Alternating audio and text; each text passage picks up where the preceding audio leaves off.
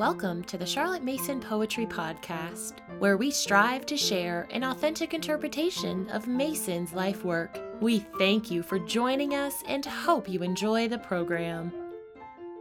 A Journey in Musical Appreciation by Dawn Toll. My introduction to Charlotte Mason was similar to many of you who started homeschooling before the current era of blogs and podcasts. Ten years ago, a good friend gave me a copy of For the Children's Sake, and we had many discussions about it in the year leading up to our daughter's starting kindergarten.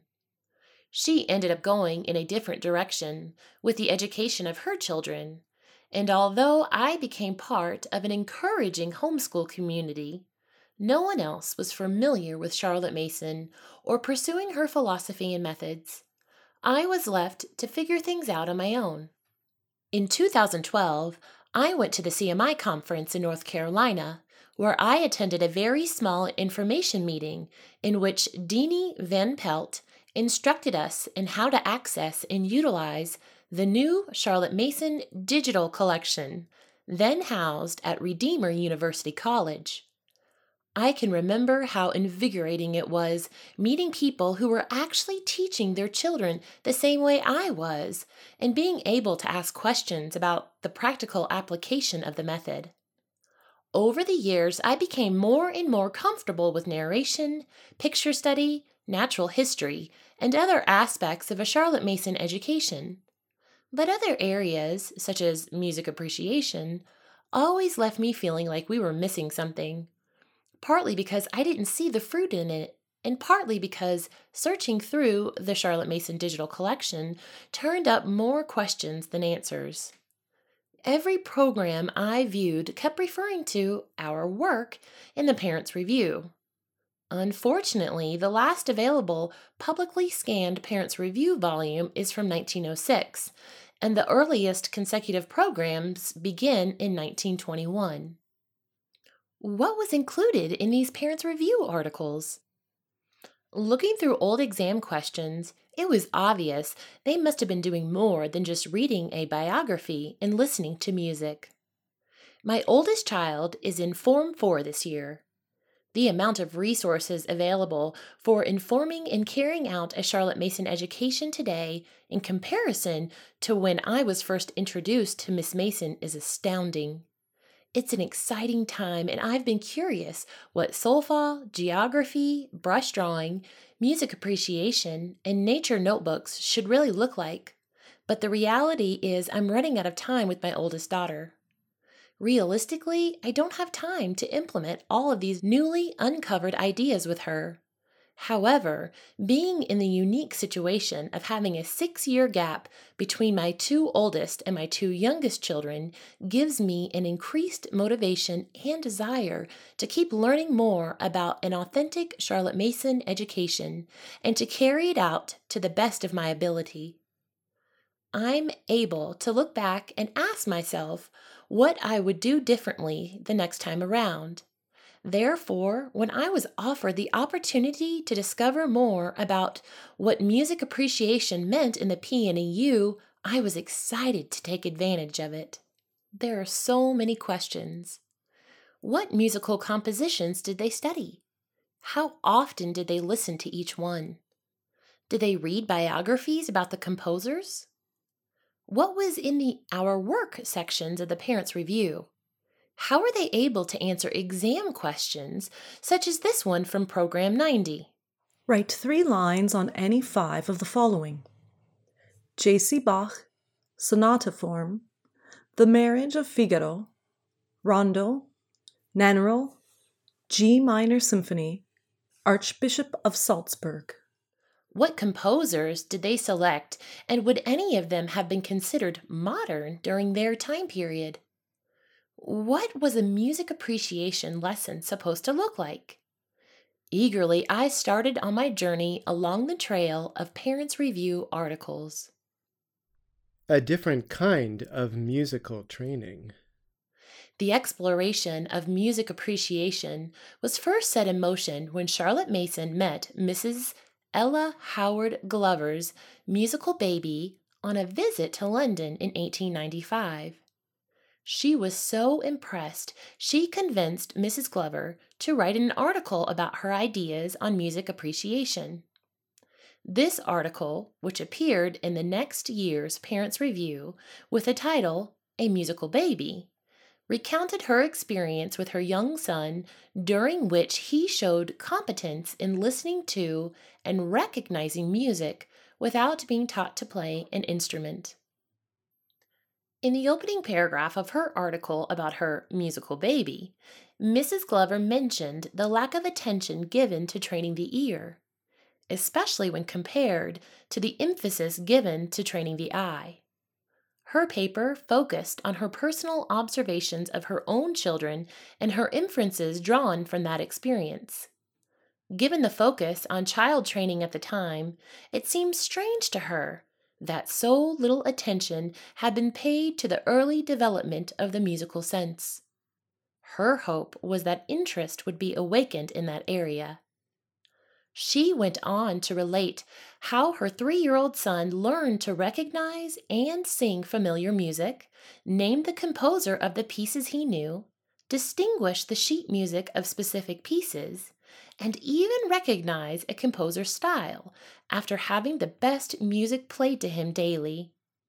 Although it sounds quite remarkable, Mrs. Glover claimed she wrote the article merely to show how much can be done with average abilities given an intelligent musical atmosphere from the earliest point, that is to say, from birth.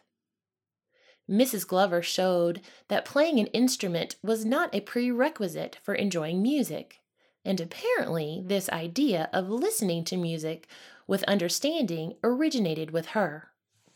So many people were not able to play an instrument, but if they were helped to understand music, they would be able to get great enjoyment out of hearing it. Mrs. Glover was the first to have the idea of helping children to listen to music with understanding. The beginning of music appreciation in the PNEU.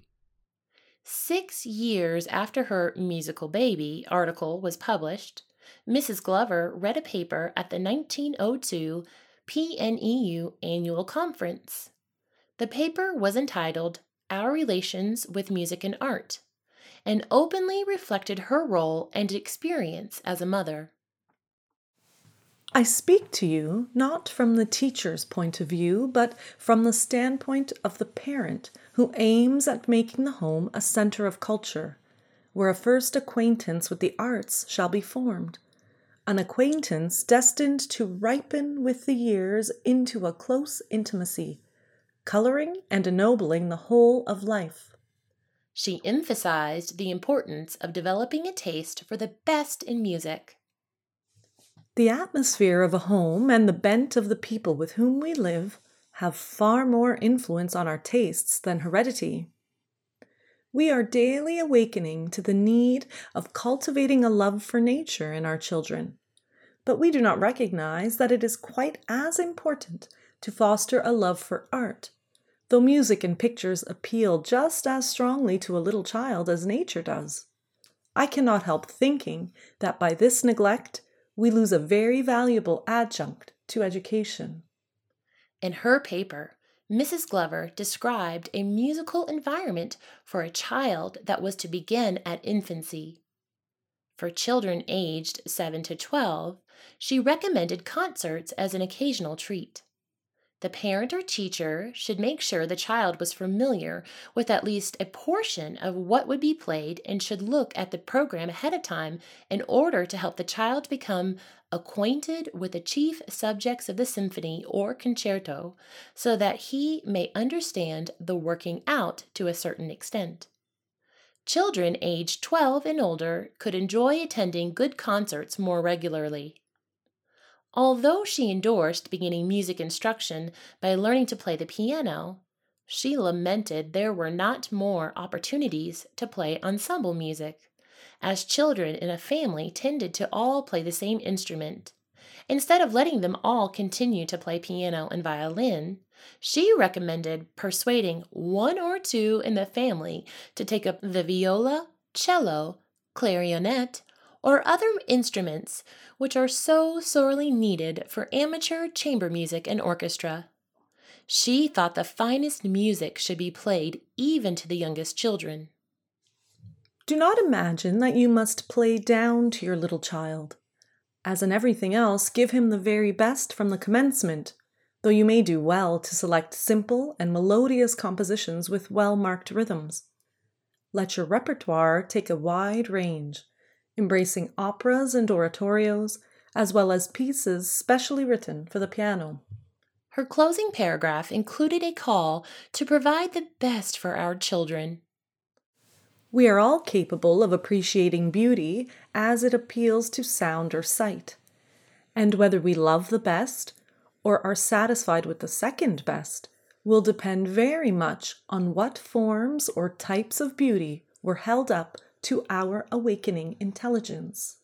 Afterwards, Mrs. Franklin responded to some of the comments by saying wistfully, If only we can find a way to carry out the program offered to us by Mrs. Glover, we shall be able to develop in our children more joy in music and art than is usual in the British public.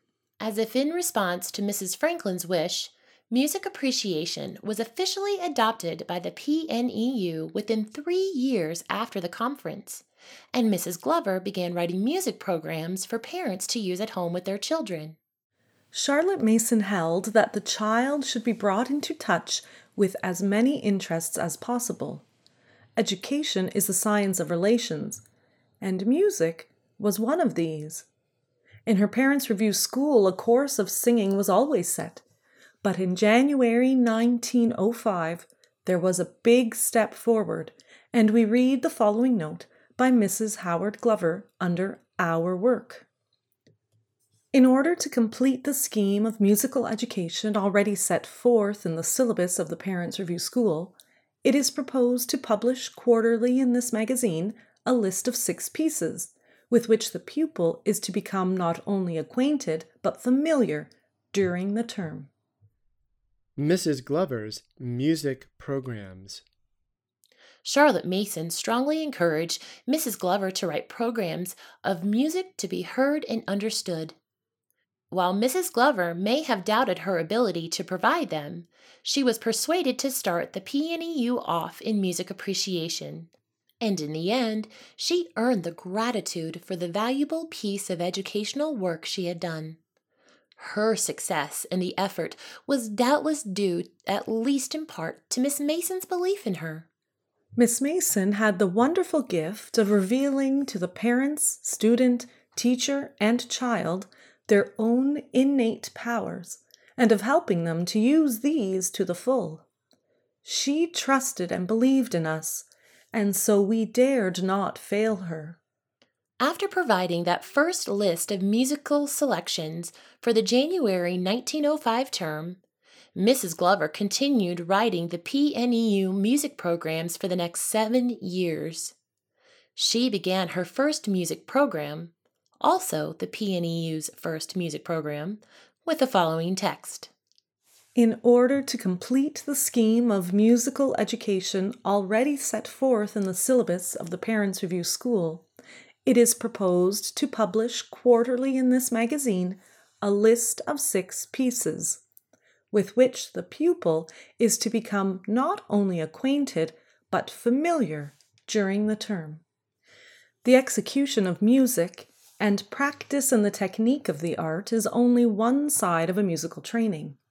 It is also necessary to train the ear to an understanding of the classics in order that a child may enter into the heritage which genius has bequeathed to him. In order, too, that he should understand and love the literature of music, in the same way that we try to imbue him with an appreciation of all the great masterpieces of writers and painters. With this end in view, it is suggested that during the coming three months, the teacher, parent, or any available friend should play the following compositions to the children, beginning with one movement if necessary, and gradually extending the repertoire until they become well known and loved. If no executant is at hand, the services of a pianola need not be disdained, although, of course, it must be regarded as a second best. A daily musical half hour of this nature will be found to awaken keen musical enthusiasm in the children, even in those who have shown no aptitude in their music lessons, and the idea of music will be lifted above the drudgery which is inseparable from the practice of technical difficulties. A clever teacher will further make use of this opportunity for hints on musical form and musical history, as brought out and illustrated in what is being played. The pieces selected this month do not present any great difficulty, and might be studied and performed by the more advanced pupils themselves. At the bottom was a note. All children in the PRS must include the above music in the term's work. The first 11 music programs each included a list of six specific compositions or selected portions from larger works along with the identifying information to purchase the sheet music. It is important to note that each program featured music by multiple composers and also contained a combination of songs and instrumental music. Occasionally, different variations of sheet music were listed under a selection. There was no further direction regarding how the daily musical half hour was to be used. Although it is possible that other books were assigned in the curriculum programs, no additional help was given in the parent's review to aid the teacher in discussing musical form, and no historical information was mentioned in these early music programs. It seems the initial plan was to publish these lists quarterly, but shortly afterwards, in Music Program 5, this was revised to three times a year before the holidays. In order to complete the scheme of musical education already set forth in the syllabus of the Parents Review School, it is proposed to publish in this magazine, before the holidays, three times a year, a list of six pieces, with which the pupil is to become not only acquainted, but familiar during the term. Apparently, not all parents were equipped to play the musical pieces to their children, because the following additional paragraph was first included in the Introduction to Music Program 7 in 1906 and was continued until the last of Mrs. Glover's music programs. There are many households where it is not easy to arrange for the carrying out of this program at home a desire has been expressed that a pianist should be engaged to play the pieces once a week to children in London, the expense being thus shared by several families. Will any parents who desire to cooperate in this scheme communicate with Mrs. Locke? No particular themes were mentioned to explain the selection of compositions from the various composers listed in each of the first 11 programs. Some composers showed up multiple times, while others only made one appearance.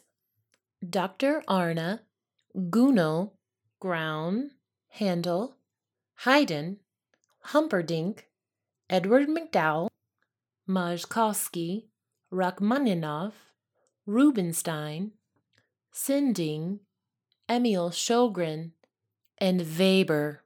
Beethoven showed up most often with six occurrences.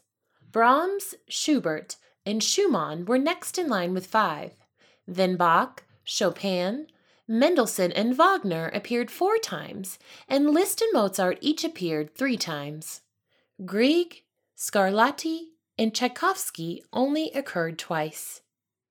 The 1906 PNEU annual report and subsequent ones available in the Charlotte Mason Digital Collection included most of the music programs.